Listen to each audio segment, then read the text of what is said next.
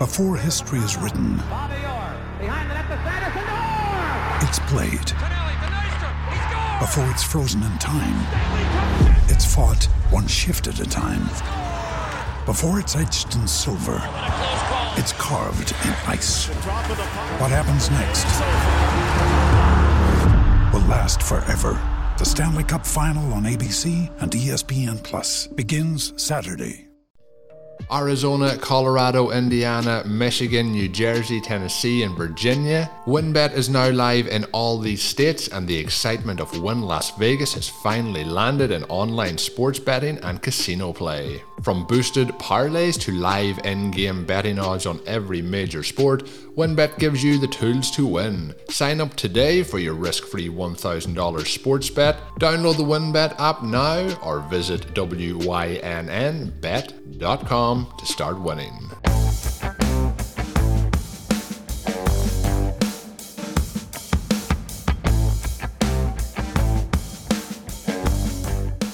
player and team developments we expect or hope for. That's been what we've talked about on Stealing Bananas on Friday all season. That's what we're talking about today. I'm Ben Gretch. You can find me on Twitter at Yardspergretch. You can find my Substack at bengretch.substack.com. With me as always, Shawn Siegele. You can find all of his work at RotoViz. But yeah, I mean, it, we're, we're getting down to, to the end of it where the player and team development. Maybe I need a new title for these Friday shows because we're more just going to be talking about what are we going to talk talk about, Shawn? What are you thinking? Well, we're going to talk about everything, or at least little pieces of everything. And we had a fun time in the last show talking about some uh, structural elements, talking about some dynasty elements. We will look forward to uh, some big changes that might happen over the course of the next month and really affect the redraft fantasy playoffs, but also how the, the dynasty landscape continues to shift. And then uh, ben, for those folks who are playing FFPC with us, obviously this is a huge week, the fantasy semifinals, and things were upset across the board last week with a lot of high profile injuries. And then it's just kind of one of those things that as the NFL has decided to do what they've decided to do with the byes, there are a lot of high profile players who are going to be out this week. And, you know, if you have those guys, you're hoping to get through. Ben, I was kind of joking with the ship chasing guys in our little email thread that if we could just somehow get through this week, we do have the Jonathan Taylor team in week 14. Now, obviously they could lose, but they are the heavy favorites, uh, not surprisingly, with Jonathan Taylor and just being the better of the two teams. Uh, if we can spring the upset, you know, we we did lose some of our key guys. If we can spring the upset, we have a Taylorless team in the finals. So that's something that Taylor teams all across the board are going to be dealing with. But if you have Taylor, obviously you want to win this week because you get down to that final game and anything can happen. Yeah, absolutely. Yeah, to your point about the NFL schedules, we talked about this right when they released it, or uh, maybe not right when they released it, but during during the offseason, certainly sort of how frustrating they balanced this. I mean, you start back in week six, they had four teams on bye, then six in week seven, then it went two, four, four, two, two and now here in weeks 13 and 14 four and four again so we have you know a quarter of the league still not hasn't had their bye they're either having it this week or next week and it's just kind of weird coming off two weeks where only two teams had their bye you know obviously thanksgiving was in there there's reasons for some of these things but as far as people in fantasy football leagues it is very frustrating you think that they'd be a little bit more aware of the value of you know of fantasy football and some of these things on their their overall product I mean, it, it, it, like to me, there's just really no excuse to not have a little bit more balance overall. And I mean, you didn't even have to wait until week six to start. I'm sure teams appreciate that they, they're not having byes in week four, which was probably never something that many of the teams enjoyed. But man, kind of a low key thing there. But I, I, it's almost hard to imagine how poorly the NFL managed the bye weeks this year. Well, you, you add another week to the schedule, and it feels like, okay, well, finally now we're going to sort of be out of this dynamic where you've got to look at who the byes are and how that affects. I mean, people talk about Jonathan Taylor and why he was drafted in the second round. And one of the reasons was that if you have the championship week during his bye, that's going to knock him down a few spots. And, and, it's just so bizarre too in the middle of of these byes. You know, four and six. What the point I was trying to make? You had four and six byes the first couple of weeks of byes, and you have four in each of the final two weeks of byes. But in the in the middle five weeks of you know bye season, there was three weeks where there was only two teams on a bye, and I just don't understand why it wasn't just like four every week. You know, fairly consistently through that stretch, and then we'd have fewer teams now where it's a lot more relevant for some of these you know fantasy leagues like we're talking about. Uh, but yeah, this week we have the the Panthers, the Browns, the Packers, the Titans.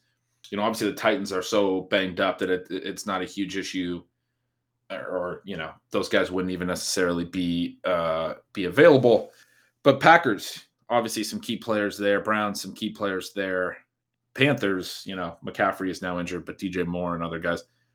And then and then yeah, you mentioned the Colts next week. I mean, there's just a lot of guys that that that did also sort of apply to McCaffrey. It did also sort of apply to Derrick Henry, Aaron Jones, Nick Chubb. I mean, this week all four of the teams had had running backs that were drafted in the first couple of rounds, but not you know not for the fantasy championship, but for the for the semifinals for any FFPC teams um, for sure. So anyway, and the semifinals are are important, right? I mean, you obviously can't win the final without winning the semi. If you're trying to you know cash and get some of that money you need to win in the semi. If you're a team that finished third or fourth and you have to win your league to get into the big money portion of the contest then you have to win. So yeah. And and really in some ways week 13's more important to, to. I mean, obviously, you don't even play week 14 if you don't win week 13, but it's it's more important because even if you do wind up losing week 14, like you said, you you know you get a nice little bump for your league, right? Second place bump. Yeah, yeah. And so we'll see what happens here. Four of the five teams that I did with different members of the Road of RotoViz community are directly in that fifth team as one of the teams that actually looks okay for this week. A lot of the teams, you know, not looking so good with the Swift and the Samuel injuries. But one of the parts about fantasy football, one of the parts about structural drafting is that you've got to have that depth and you have to keep fighting when you have these hurdles to overcome. So we'll look at some of those things.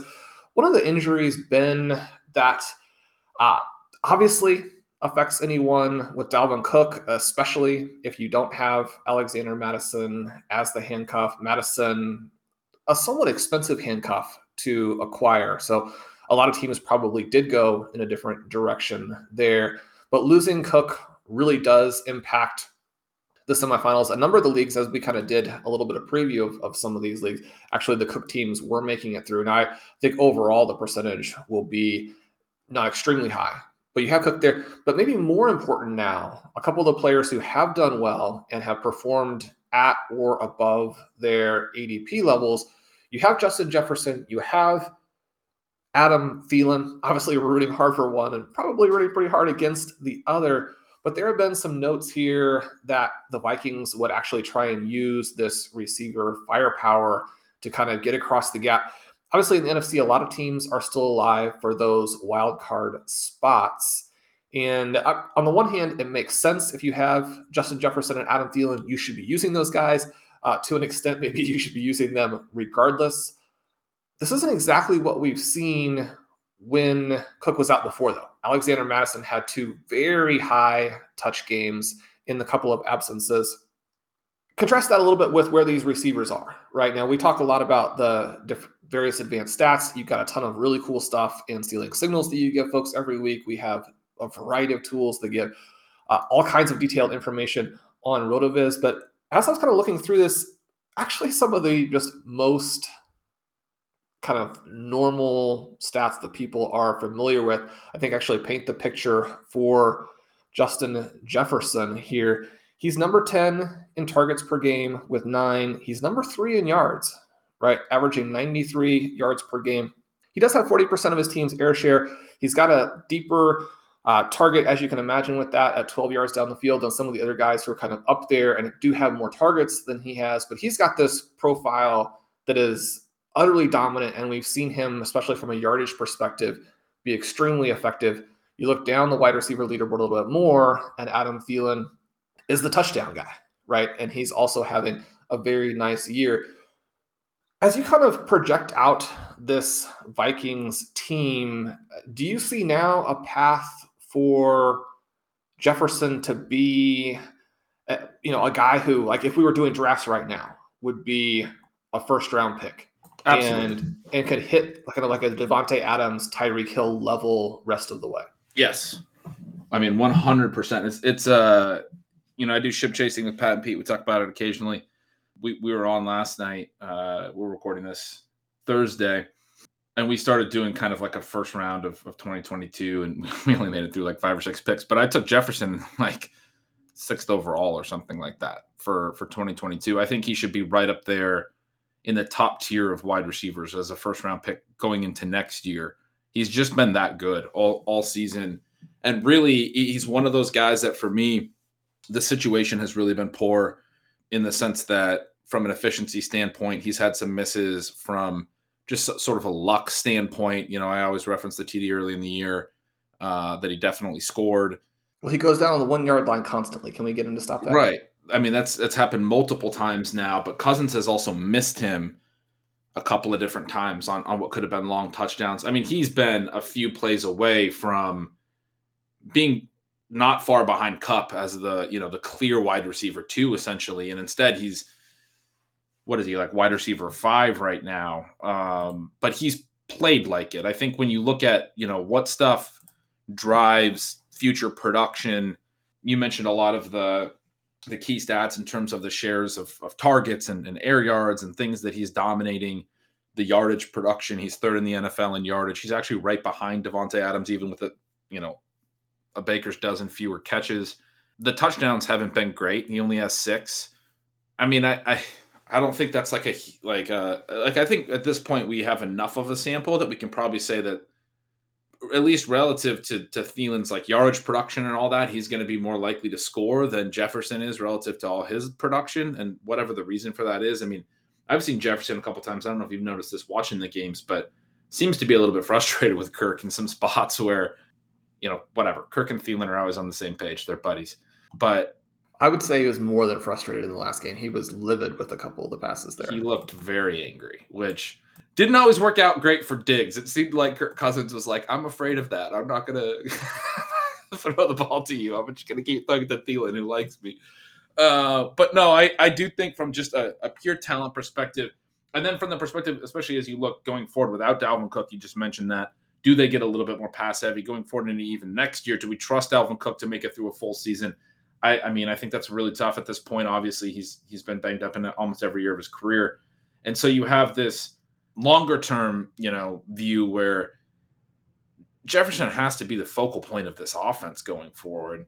It's a you know it's a little bit of an issue with Cousins. I don't I you know I, I think that cuts a little bit of his ceiling down, frankly, but I'm not gonna like buy into that so much that I don't think that there's like I think there's overall wide receiver one ceiling the rest of this year. I think there is all of next year. I mean, he's just been that good.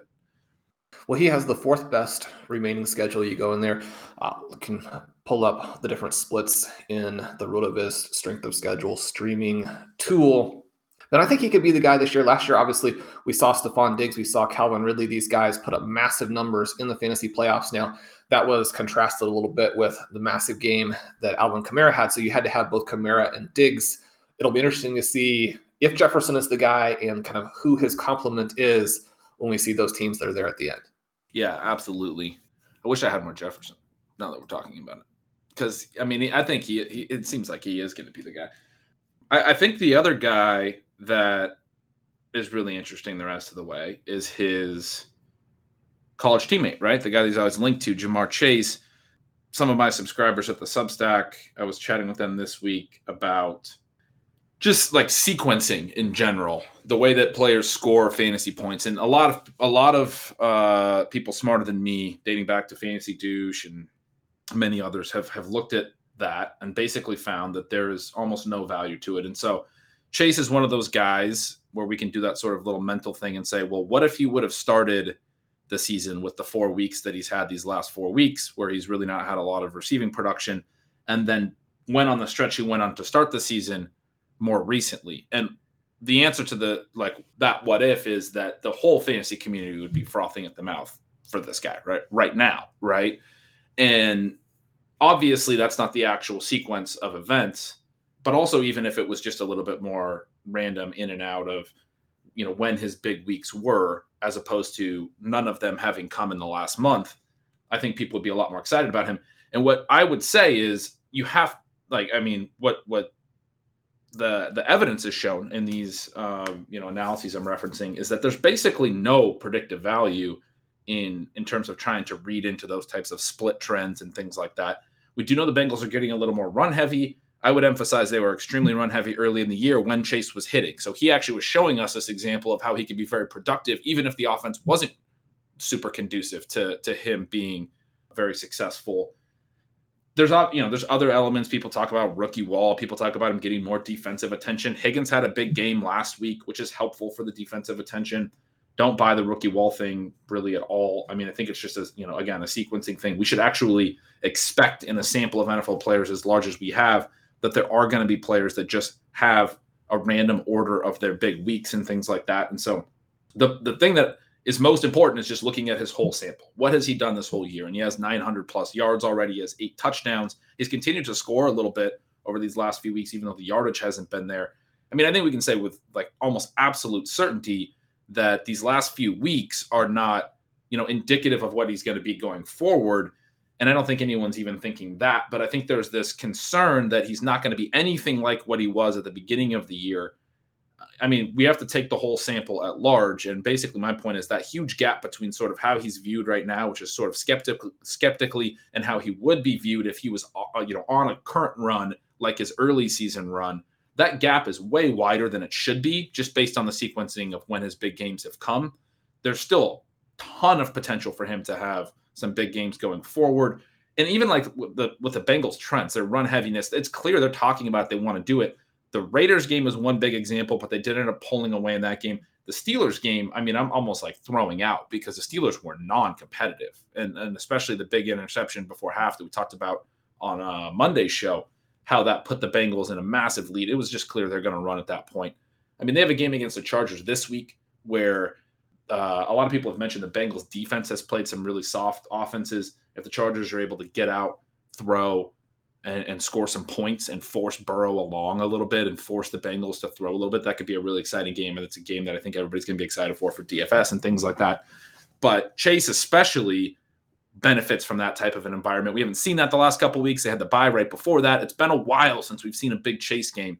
I think people are kind of overlooking how good he's been, first of all, overall, and the fact that the and then second of all the fact that you know all of his good games were early it doesn't it doesn't mean that he's gotten worse as a player that he hasn't had those types of big games lately. I think he's just as likely this week to have an explosion again as he is to continue the streak of poor you know poor statistical performances. Yeah it it's an interesting situation because definitely we would have preferred to have him stay hot and you mentioned the sequencing. The sequencing is a big deal. It's definitely a case where when we look at this long term, we're going to have Chase up there with Jefferson, the, receiver we just discussed, and probably CeeDee Lamb in terms of the long term wide receiver one.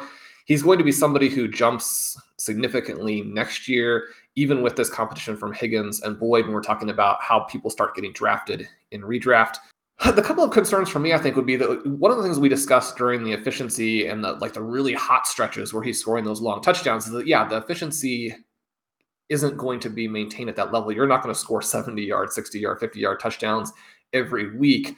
But when you're a young player like this and you demonstrate this elite combination of talent and skill, then your volume is going to increase to kind of match that. And then while the efficiency is going to bounce around, the best players also have the ability to create more big plays than average players do. And so you're going to see those occasional efficiency spikes that really help you win weeks. And you know, winning weeks this time of the year is very, very important. I think the concern that I do have when we talk about how is it going to close out, and we have a number of chase teams, so we are pretty heavily invested in this idea that he could have another hot stretch again here it's kind of what you mentioned in terms of how they want to run, how Joe Mixon has looked. Uh, we do kind of look at the volume numbers here, and they're not really where we would like them to be since the beginning of week eight, where he slowed down, right? He's averaging seven and a half targets per game. You know, Higgins is at six, just over six. Tyler Boyd's right at five. So he is leading the way there in terms of targets. The kind of surprising thing in some ways is that his catch rate has been really poor. So Higgins ends up with more receptions, far more receiving yards. Higgins being targeted, you know, four yards further down the field during this four game stretch, and also has a much better air conversion ratio. He's up there 80%. Chase down at 46, which I mean, that's kind of a, a bounce back in the opposite direction from what we saw early. That's kind of equally as unsustainable as what he was doing there at the beginning. You mentioned the touchdowns have still been there. There's a ton of upside here. And the thing that you're just hoping doesn't happen is that I mean, I guess I'm rooting against the Bengals defense, right? I mean, their defense needs to not shut teams down. They need to not have. I mean, Joe Mixon playing well is a problem, kind of overall from a touch perspective, but it's also a, pers- a problem when he actually gets in the end zone because then every time he gets in, you know, that's just massively cannibalizing the potential for these receivers, both because they didn't score on that possession and because now we get into a more run heavy environment later in the game. So, uh, obviously, Chase managers are heavily rooting against Mixon to start with, but even more right now, it's just critically important that he slows down a little bit. Yeah. And I think you made some really good counters there on Chase's specific profile, especially with the volume. He only has six and three targets the past two weeks. I will note that you all, I mean, you also mentioned the efficiency, right? Just before the week 10 bye, week eight and nine, when he did start to sort of slow down the, and the yards were, uh, you know, he started the stretch basically of four straight games where he's had fewer than 50 receiving yards. And prior to that, he had no games fewer than 50 receiving yards and very frequently, you know, up over 75. He had nine and 13 targets in those first two games where he started to slow down. He just had the really bad catch. That's where he had the really bad catch rate for sure. He's caught six of nine targets since coming out of the bye, but he's only got nine targets over the past two weeks, six, three uh, in these two games. His three target week last week, he's coming off his lowest target game all season. He had four back in week two, five in week three, no other games below six all year you know, these these things can bounce around, right? Even for really good receivers, targets can bounce around. They obviously didn't throw a ton in this game either against the Steelers, where he had three targets. They only threw 25 total passes. They only threw 29 against the Raiders. Uh, he did have six in that game. Point I'm trying to make is I, I there's ways that we can split the data. It is only four games. I agree with you though. Obviously, there's more to what you were saying with the Bengals running the ball and, and Mixon and all of those elements. Very important elements as well but I, I am not concerned about the volume. I, I, would say like very clearly. I think these last two games were weird ones. You know, Higgins had a good first half last week, and then they don't even need to throw in the second half. The Raiders game, he did have the six targets. He had a ton of air yards in that game, if I'm not mistaken. Um, not uh, a ton of throwing late in that either. The schedule coming up though is sort of the point that I wanted to pivot to. They play the Chargers this week, and that could be one where the Bengals defense has a harder time. They play the 49ers the following week Obviously, not an amazing team, but a team that, uh, I mean, was it last year or the year before they ran for like 350 yards in Cincinnati? I, this game is in Cincinnati. Um, just a, a, team that can be efficient on offense, can run the ball well and, and work off of that. And if the Bengals D is a little bit fraudulent, that could be a game where the Bengals trail. They're at Denver the following week. That's, you know, Broncos have played well. And then they have the Ravens and the Chiefs in week 16 and 17. So this next five games, you could see a lot of scenarios where the Bengals are sort of forced into throwing more. These past two games, they played the Raiders and Steelers. We know the Raiders have really had a rough season. The Steelers are just not good uh, for a team that has a, I think, still a winning record. They're just not a not a good football team. Um, they're 500 now. Yeah, sorry, and that the schedule here is really interesting because uh, strengths and weaknesses to it. In that these teams this stretch, I mean, they had the third hardest schedule from now through week 17, but I guess I'm enthusiastic about it right. for the reasons that you were mentioning, right? These teams that they're going up against have limited wide receivers, and at the same time, I think we could see some shootouts. One of the things that you have to always take into consideration is how was the individual game? You know, how do you see that playing out? Week 16, Baltimore, week 17, Kansas City. You know, Kansas City has this reputation for the terrible defense, but has actually been very, very good at limiting wide receivers. Do I think that's going to be the same thing when they play Cincinnati? No, right? And I think that this game has the potential for a huge shootout environment. Now you say that, and part of it is just kind of hoping because we've got Hill, we've got Chase, we've got some of these guys, and it's easy to see how the game could shoot out. You know, it, it could also be just another game like the Cowboys Chiefs a couple weeks ago, where it's like that game looked like a shootout and then neither team did anything and there were signs that that was going to happen and so you know there's there's an enthusiasm and an optimism about what a game could do that doesn't always play itself out. But you're not going to blow out the Ravens. You're not going to blow out the Chiefs. The Bengals are going to have to go after it in those games. And those games are going to be huge as those three teams in particular battle for the number one overall seed. Yep, absolutely. And I think, wait, the Bengals battling for the number one overall seed? That's, uh, yeah, I mean, they could win out. They could. You they, I mean, they, have got a good team, and I think we're higher that on them than than sort of the you know the market at large. They've been fan, fantastic throughout. Tyler Boyd says it's the best team he's ever played on. I it's it's been fun. I love Tyler Boyd. It's like Tyler, this better be the best team you've ever played on. Absolutely. If it's not, there are some real problems, right? But we love Tyler. We love his enthusiasm here. Uh, the Bengals are still a work in progress. Um, and they had a stretch right before these last couple games where they looked terrible. And that was also a little bit of the concern for Chase. So they've been a little bit Jekyll and Hyde. And I'm with you. I, I know I liked that take. It just, uh, you know, I like to sometimes emphasize the you have that that ability to to sneak in these sort of subtle hot takes that can kind of get missed sometimes. So I like to emphasize them. Well, if anybody can fight off Mac Jones, maybe it's Ja'Marr Chase. Yeah. The, uh... yeah, the old rookie of the year battle that I'm tilting over currently because I still think Chase needs to win that award, but it's going to go to Jones. The I think the the best point you made that I, I do also want to emphasize is that the schedule looks poor. This is a great example of a time where I'm kind of almost I'm not throwing out strength of schedule, but we have to understand why players are failing. And a big reason that, I mean, some of it with Chase is just the efficiency low, right? But a big reason that the Bengals, the, the thing that we're worried about with the Bengals passing attack is not efficiency. Like they have really good players. You know, maybe there's a little bit of some questions about Burrow, but certainly receivers to elevate him to to a degree where like this is a passing attack that I think can score fantasy points on basically any defense. Uh, they're going to have somewhere to go with the ball. We've talked these last few weeks about how going forward in the NFL, it's going to be really important to have multiple weapons. And one of the things that the Bengals have been able to do, apart from just having Chase and then now getting Higgins going a little bit, is build around that. They've used you you know Uzomah well at times. They can obviously use Mixon in the passing game, and then Boyd, who has not had a great year, is still a very good number three receiver in this league. So you have a lot of ways you can go. Uh, teams can't just key on to certain things and the passing attack can still be effective. The reason that they have been hurt is sort of their own by their own doing, by their own design, their willingness to run the ball, which so our our you know that's fine. It's it's worked for them in, in some of these games. Mixon has run well. We're talking you know we're, we're talking positively about that as well.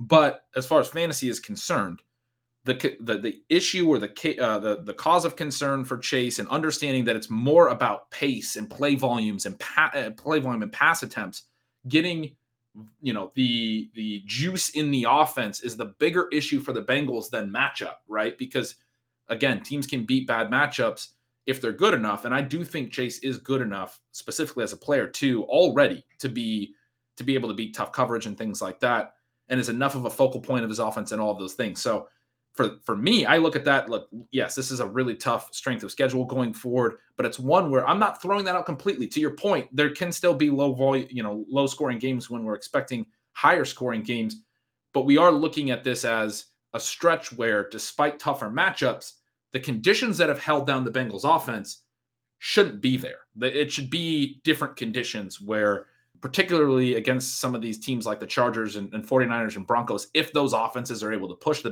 the Bengals a little bit, but but definitely against the Ravens and against the Chiefs, you'd expect the conditions to be there for the Bengals to hit what's the better version of their offense and then potentially overcome the matchup. So, you know, just a little bit of like uh, context in in how you know you might want to think about some of these sort of matchup type situations. Obviously, you know, great information to be looking at things like the strength of schedule streaming app at, at RotoViz and looking at you know strength against different positions. This is you know I'm looking at it right now for the rest of the season for this stretch.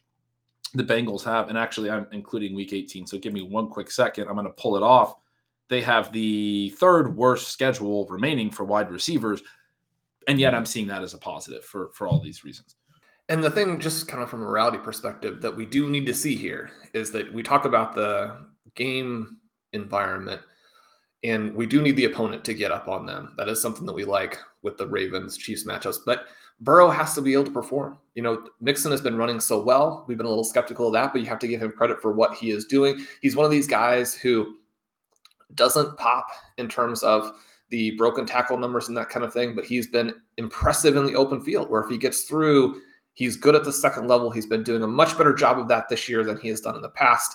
And if you combine that with Burrow not getting to his secondary reads, either because of his own inability to get off and to make the decisions quickly, and or because the offensive line isn't giving him time, if he doesn't do that, and that's one of the reasons why Tyler Boyd has struggled, then they're just going to keep running the ball regardless of what else is going on in the game. So we need Burrow to step up as well if we're going to get some of these results from the receivers outside of some big plays. I mean, this is a big play machine team in the passing game.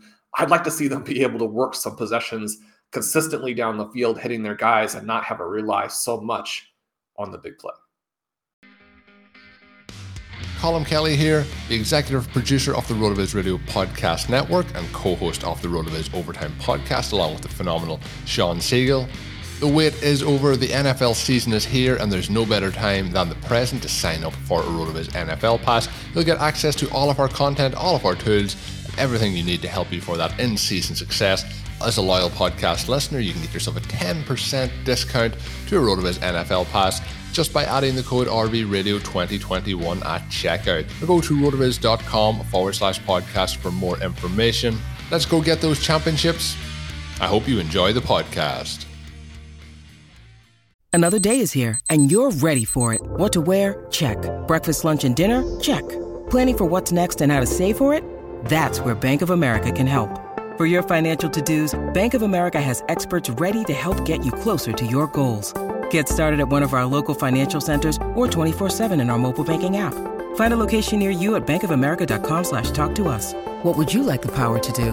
Mobile banking requires downloading the app and is only available for select devices. Message and data rates may apply. Bank of America and a member FDIC. With threats to our nation waiting around every corner, adaptability is more important than ever. When conditions change without notice, quick strategic thinking is crucial. And with obstacles consistently impending, determination is essential in overcoming them. It's this willingness, decisiveness, and resilience that sets Marines apart. With our fighting spirit, we don't just fight battles, we win them. Marines are the constant our nation counts on to fight the unknown. And through adaptable problem solving, we do just that. Learn more at marines.com. Then we had 10 wide receivers hit double digit targets this last week, including former LSU and Cleveland Browns teammates Jarvis Landry and Odell Beckham. Uh, we are playing Beckham in our RotoViz Triflex Dynasty League. He was part of our upset victory last week. Gets the 10 targets after not seeing more than, well, not seeing, after seeing just three the previous week, and comes out of the bye, is more active. Before we get to him and what the Rams are going to do going forward as they continue to deal with this sort of tailspin that they're in, you mentioned the Browns. They go on the bye here, but we do have some interesting developments there. Landry finally seeming to be healthy ish, probably the best that he's been uh, for a long time. And now that they no longer have Beckham to force the ball to, we're kind of getting back into that dynamic where Landry could be a volume receiver. Now, we don't necessarily expect him to be this big deep threat, although the Browns have used him a little bit more in that role on occasion. Uh, he does have the seven receptions in this game, plays well. Maybe the most important play in the game, though, is one where we know that that uh, Jarvis very athletic, very feisty. He's thrown some touchdown passes. He's thrown some nice passes during the season.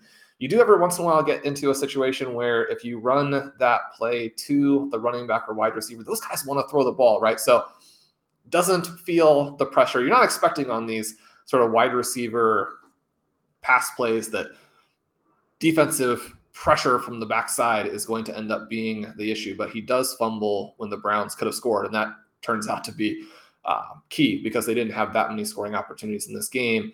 But Landry looked good when he, they come back out of their bye. Is he someone now who kind of jumps back into that very startable wide receiver range?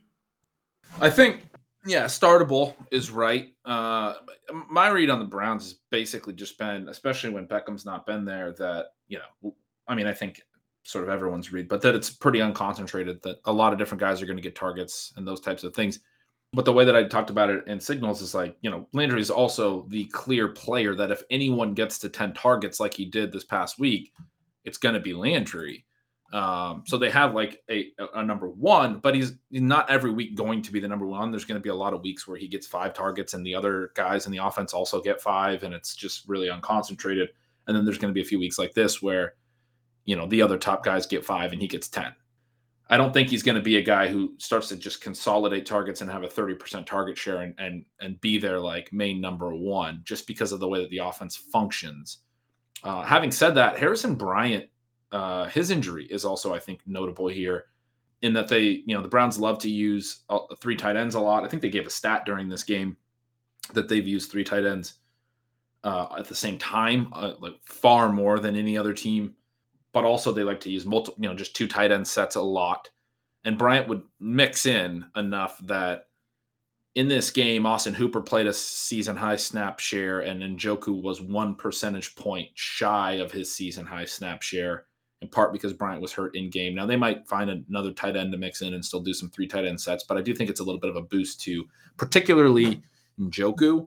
Uh, you know, Hooper still kind of always involved, but then then he also becomes the other guy in the offense that I think has the potential to sort of separate and be a, a reasonable a reasonable play for fantasy. Uh, I'm talking about Njoku there, uh, but yeah, I mean it, it is it is an offense that's going to be a little bit you know less consolidated with their targets or a lot less. I think probably if I had to pick one offense that's the least concentrated, which is something I talk about a lot in signals as being a pretty important thing we're looking for I think I would say the Browns are the least concentrated passing game. Maybe, you know, the Patriots or something, but these are passing games that it's tough for guys to consistently have these 10 target games. And so that's that's my concern area with with Landry. But he's the one guy that that can elevate. Well, he's got eight or more targets in four of his last six, which is definitely not hitting this, you know, high end wide receiver two or wide receiver one range, but it is decent. It was interesting in this one when you think about kind of how we viewed Landry over the last several years. He does have a target depth over 11 yards. He does go for 49 yards after the catch. So we get a little bit more downfield. We see him with the ball in his hands doing some of those kinds of things. You could dream a little bit about this being more of the early career Landry with some air yards. I think if you're an optimist, if you're an enthusiast. On the other hand, we saw Beckham here in Los Angeles with Robert Woods out uh, being more involved in this game as they kind of try and fight back against the Packers. And you know, the one big play definitely influences how you see these games. If he doesn't break free for that long touchdown, then we're still very much questioning what he can do. But this has to be a, a big step in the right direction. Yeah, definitely. I mean, it was also a game where Van Jefferson got nine targets and had uh, a ton of air yards. I think my d- distaste, dislike. You're really for, fueling him to to fantasy success, Ben. Yeah, right. Three catches uh, on those nine targets. Wore one off the face mask. Did have the 79 yard TD. He has these three long receptions this year of over 65 yards that have been a, a huge part of the very limited production that, that we've gotten out of Van Jefferson. Otherwise, has been a guy who doesn't earn. You know, I, I talk about this a lot, and, and people probably wondering like, well, I'm seeing Van Jefferson score 79 yard TD. So, you know, are you just completely wrong on this? I mean, I'll, I'll, just keep doubling down on it and be like, look, yeah, he's hitting on these long TDs, and that's sort of part of his profile. He's a he's a speedy guy, but first of all, just having three catches of 65 plus, that might make him the league leader. I mean, I don't know that like Chase has got to be up there. I don't know. There's a lot of guys that have done that. You don't want to just remove the player's top plays out of their profile, but the, the main point is that being good at receiver is about drawing targets consistently and doing things, you know, that that's not sustainable. The fact that every four weeks he has had these massive catches, you know, I still think he could have another one or a couple more going forward, but he's not consistently productive in a way that is relevant to Beckham because Beckham, like you said, comes in, has the 10 targets. They need a guy who's actually consistently snap to snap, able to draw a lot of volume and also make plays on that volume and Jefferson's main plays too. But anyway, I I still think that uh, I look at this game and I'm, I'm sort of saying it this way because 10 targets for Beckham, nine for Jefferson, 120 air yards for Beckham, 164 I think it was for Jefferson, even more air yards for Jefferson. They both had really strong volume as the you know these co-secondary receivers. I see that as a very big positive for Beckham in his second game with the team. I saw the Jefferson stuff as sort of almost, you know, more necessary relative to the game environment where they threw a lot and where Beckham was also hurting, right? Had a bad back injury and some other issues. Still didn't look on the same page with Stafford at times. I think, though, to your question about what happens going forward, we're going to continue to see Beckham be the key number two in this offense. And I think we're going to see Jefferson sort of fade away a little bit, especially relative to like this type of a volume game. This was a really, I mean, objectively a good sign for for people who like Jefferson or have him that he got this much volume in this game. But um, again, if you still go back and look at the large sample the whole season, he doesn't draw a ton of volume on all of his other routes. He's, you know, graded really poorly at PFF and all of these things. I mean, part of the reason he's been so successful is he's run the 24th most routes at wide receiver in the entire NFL. I think it is. The Rams have continued to put him out there a ton. As far as guys who've run that much, he's one of the sort of the lowest graded and and and least productive in the entire league, even despite some of these long touchdowns. So that's why I was saying I, am kind of doubling down on that take. And because I'm doubling down that take, I think that's even more positive for what Beckham can carve out in this offense. Well, anybody to take a little bit of volume away from Kupp and that'll help those of us who aren't loaded up on Kupp We did see, I think, kind of a progression in Beckham's favor with the Packers really actually limiting Kupp here. You know, an 18 point game, if that's limiting, you know, you're having a fantastic season but he was not dynamic early on in this game. They knew, do need that second piece, even if the second piece is very different in terms of how he plays, how it manifests than what Robert Woods did for the team. We've seen how much they've struggled without Woods. It's easy to say, okay, well, this is an underneath guy. This is somebody who's taking a bunch of handoffs. And I mean, he's not a vertical electric player who makes the defense have to account for him on every play. The Rams would tell you, I mean, they're struggling without Woods. Having Beckham there to make some of these plays is going to be necessary for them to get going again. But as we wrap up today, we have the big game of the week really is Patriots Bills. It is a mildly positive matchup for both running games that probably is more relevant for Damien Harris and Rhamondre Stevenson than it is for the Bills guys, although Matt Breida was able to pull off the late touchdown that kind of rescued everybody who bought into the Matt Breida is going to, to be the new guy in Buffalo narrative. We could see the playmaking with him out there. If you give Breida some touches, I mean, he's got that speed in the open field. He's one of these guys with the ball in his hands tracking that they do consistently comes up as one of the fastest players in the NFL. And that's somebody who doesn't get as many touches to, to be able to break those plays that sort of record uh, in those categories. So we know that Breida has the athleticism. He was involved in this game. Devin Singletary had some very nice runs sort of late in the third, fourth quarter. So again, when we see some plays there, but Singletary is going to manage to not ever come through for you from a fantasy perspective. The passing games this could be trouble, right? We have our guy Kendrick Bourne. You know, he's fourth in RACR. He's sixth in fantasy points over expectation per game. He's paying off this very controversial free agent deal that the Patriots gave to him. Now, the Bills do have some key injuries on defense. They're going to have to overcome those. They no longer have all of the pieces of this defense that has been so dynamic. But both of these teams and both of these coordinators limit what the opposing passing game does.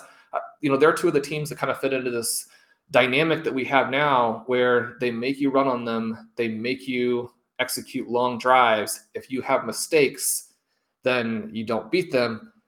They're playing each other this week. How do you see this one playing out? Yeah, I mean, I'm, I'm actually really interested in, in how you see it playing out. I, I've had a tough time reading it. There's been a lot of positive buzz on the Patriots this week. Obviously, the Patriots are playing very well uh, in the preseason, I wrote an article uh, with some of the, the articles I read over at Oddschecker. I wrote an article on you know underdogs to win divisions. I only had a couple of picks in that article. One of them was the Patriots to potentially win the AFC East. So I've been sort of on this train. At the same time, I can't help but feel like we're getting a little bit ahead of our skis here. It's almost as if some people, you know, I've started to see a lot of conversation about like their odds to win the Super Bowl and things like that. This is a huge game. I mean, I, I, the the Bills are not a bad team. Obviously, they're at home. It is interesting. The line is is two and a half, even with the Bills at home. You know, typically we see the home team have a three point, uh, you know, a three point sort of default edge, and so it's right near that. But three points is a key number, and so it being at two and a half is certainly leaning a little bit the market leaning a little bit toward the Patriots relative to you know what hmm. you'd expect. I'm yeah, I mean, I don't know. You you had a, a lot of good thoughts there. I'm curious what you think is going to happen in this game because I'm part of me thinks that we get, you know, not part of me, all of me thinks that in the in the football world at large, we get really into some narrative sometimes and then get ahead get out over our skis and it feels like this could be the type of game where buffalo just crushes new england and everyone's like oh yeah we should have seen that coming or something um, the flip side obviously is i do think that they're i mean maybe not obviously but i, I do think that, that the patriots are pretty much for real and I, i'm not saying i think that it's likely that buffalo's just going to beat them but yeah, I mean, you know, you get you get hype and all these things going one direction, and and you question it a little bit. What what are you thinking? Well, we know that Bill Belichick likes to take away the opposing team's best player, and in this case, that's going to be Stefon Diggs. We've seen teams play in such a way that the reads were to other guys, to where we've had time periods this year where Emmanuel Sanders was leading in air yards, where Cole Beasley was leading in targets for not insignificant stretches. And that hasn't really worked for Buffalo. Now, it may be because of injury, but Beasley has been less involved recently. The offense has looked more dynamic again. I think it's so tempting when the opposing team is giving you plays that you feel like you should be able to execute. And you're telling yourself, okay, if they're going to give us this and we're going to be a Super Bowl caliber team, we've got to be able to run the ball. I mean, they've come out and said that themselves, and they've tried to get Breida a little bit more involved. Now, one of the things that's kind of interesting here is that to make the running game work, they have gone to the small speed back, which is not the macho way to approach it. Right. Usually, when these teams are like, we've got to run the ball, they're telling you, you know, we're going to put our big back in, we're going to run it right up their throats, we're going to establish ourselves as the physically dominant team. And one of the kind of little things that you do here from time to time with some of these electric teams that are struggling, like the Rams and the Bills, is that maybe you know they don't want it to be physical. Maybe they don't like that element of it. It's interesting to me that the bills are like you know what we need to do is we need to put our most efficient players out there. We need to get some chunks. You know running Zack Moss for three yards of carry is not the thing that fixes our offense. But for me i think if you're going to go out there and say okay we know the opposing team wants to take away Diggs and they're going to give us these other things you have to also say Diggs is one of the top three or four wide receivers in the NFL. He can get open against anybody. He can run all of the routes. He can get open at all the levels. We have to have a game plan that makes sure the Patriots take him away everywhere. Not just have a pre snap look that pushes us to some of our other reads, but we've got to continually be trying to get him open short to commit the to complete those third down plays. One of the things that we saw a lot more from them in 2020 was Diggs as a dominant possession receiver, where anytime they needed a third down conversion, he was there. He's obviously one of the best guys in the NFL between 10 and 20 yards. You have to make sure the Patriots are taking that away constantly, not just occasionally, right? You can't go away from that from a play calling perspective.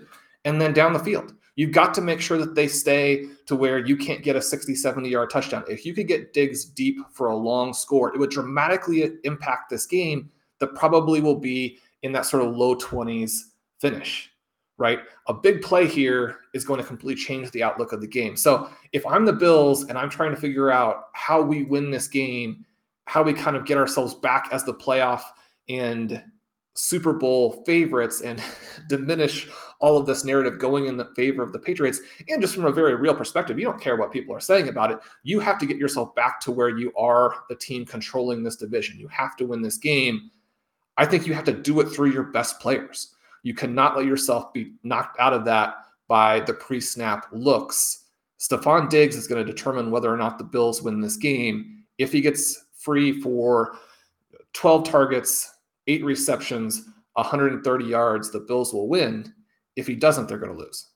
I like it. I think that was uh I think he covered it. I mean, yeah, I'm I'm skeptical that he will that he will get free for 12 targets, eight receptions, um, and all of that. The Patriots have been playing very good defense lately, and certainly Belichick. I mean, people question that you know that take away the best um, the best player on the opposing offense sort of line of thinking, or at least don't say that I, have certainly seen comments that are like, it doesn't make him a genius. Like anyone's trying to do that, any defensive coordinator is trying to do that. Then maybe he's just more effective at it, right? Like, it, you know, if we're sitting here and seeing that when Diggs is not involved, this team is not very good offensively. They don't have running backs that just answer the bell. They don't have a deep stable of other pass catchers that answer the bell. And so you need Diggs to be leading things. And if we're able to see that, I'm sure Belichick is seeing that. And it will be a focal point. It will be very interesting, like you said, uh, to see if the Bills are able to make that happen. The other thing I would kind of expect in this game is that when they take Diggs away, one of the things, and it happens kind of either way, but they need Josh Allen to convert a lot of third downs with his legs. we have to expect the Patriots to really punish him, not with dirty plays, but when he's out there scrambling and running and extending plays and trying to get these chunk plays, trying to convert these third downs, I mean, he's going to get hit hard. I mean, I'm excited for this game. I'm very excited. Don't get me wrong. I'm, I'm sounding like almost like I'm not. I'm incredibly excited. Our other thing, Rhamondre Stevenson, 175 yards from scrimmage in this one. It's a Monday nighter. It'll be a blast to close out uh, week 13. I'm I'm very much looking forward to it. I think you gave us a great preview of what to expect we will see how it plays out. Hopefully, it lives up to the expectations. We both have really enjoyed Mac Jones. It's been one of the great stories with some of the other rookie QBs struggling. It's been nice to have this one. Obviously, it kind of depends on whether you're the Tom Brady side or the Patriots side. We know there are lots of Patriots fans who are very excited to get this evil empire back up and running. I don't know, Ben. I mean, I always root against the Patriots, but you've got to respect excellence. And I think that excellence, yeah, I mean, Tom Brady, a big part of it, but the organization, obviously, a huge, huge part of it as well. The NFL just kind of functions better from a story perspective when the Patriots are good. And in 2021, they are good again. Uh, that will wrap us up for today. We had a great time chatting with everyone. As we mentioned, we're going to go to a little bit different tempo with the shows. Uh, if you can subscribe to our feed, you'll get those when they come out. Won't miss a thing that way good luck in week 13. Obviously, a huge week, regardless of whether you're in your fantasy month finals or you're making that final push to get a buy or to get into the playoffs in your home leagues. We are rooting for you there. Uh, get what you need to get. I'm Shawn Siegele. With me, as always, is Ben Gretchen. You can follow at Yardspergretch. Subscribe to the awesome Stealing Signals newsletter. Subscribe to RotoViz and get 10% off with the coupon code RV Radio 2021 at checkout leave us a rating and review if you are so disposed. We appreciate all those. Refresh it and it helps the mm. algorithm. You guys have done so much for us. We really appreciate it. Talk to you soon.